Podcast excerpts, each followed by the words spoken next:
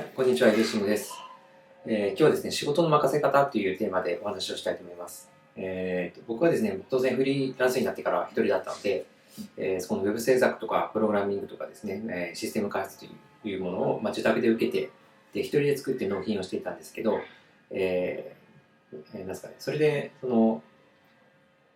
まあ、どんどんその自分でですね、仕事を受けてやってると、自分のスキルが上がってくるので、まあ、人に任せるよりも自分でやった方が、えー品質も高いし、あの、早く終わるということで、なんかね、人に任せるよりも自分でやろうっていうのがやっぱりどうしても最初の壁としてあって、まあ、それをずっと続けてました。で、ある時も限界が来て、えー仕事の量が超えて、やっぱ一人でできることには物量的に限界があるので、どれだけ効率化して、どれだけ早く作ろうと思っても、やっぱりどこかでその無理が出てきて、もうこれ以上ちょっと無理だというふうになった時に、もう初めて他のフリーランスさんを探して、で、お願いするということを始めました。で、その中でですね、まあ、えー始まった、まあ、人に任せるということなんですけど、その、任せる人のレベルによってですね、その、任せ方っていうのが全然変わってくるなという、えーことを思いました。で例えばですね、えー新人の場合は、その全く経験とかスキルもまだ浅いので、完全にですね、これやってくださいという形で、自由な、自由なこと、自由な裁量を全部任せてですね、えー渡してしまうと、えー混乱してしまってですね、何をやったらいいかわからないみたいなところに、えーなってしまうっていうのがあります。なので、まだ慣れてない人とかですね、新人さんとか入ってきた場合には、ある程度こっちの方でもやることですね、もう、えー、イシューとかタスクとかを決めて、ここのこれをお願いしますということで、かなりもう局所的に狭めたものをお渡ししてやってもらうというのがいいです。でそうすることで、えーまあ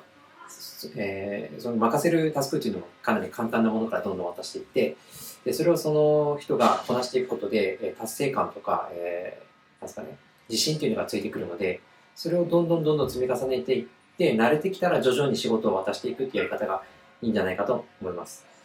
逆にですね、ベテランとか仕事にある程度慣れてる人の場合は、まあそういう、なんですかね、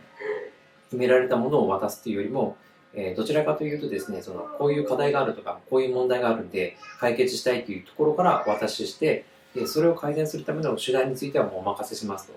という形で渡していった方がいいかなと思います。で僕もですね、最初のうちは、えーと、そうやって自分も開発をしてたんですけど、まあ、だんだんその、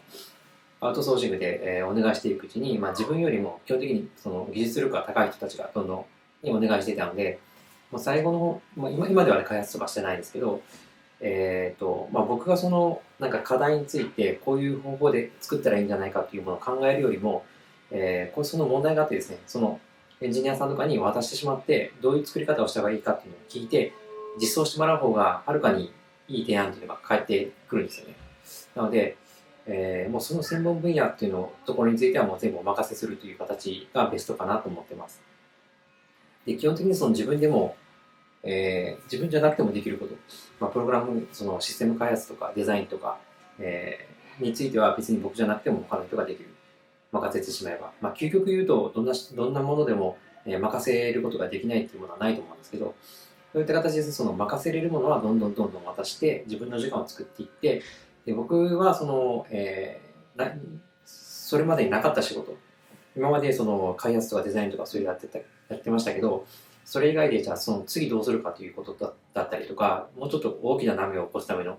企画とかですね、そういうものに時間を使えるようになったので、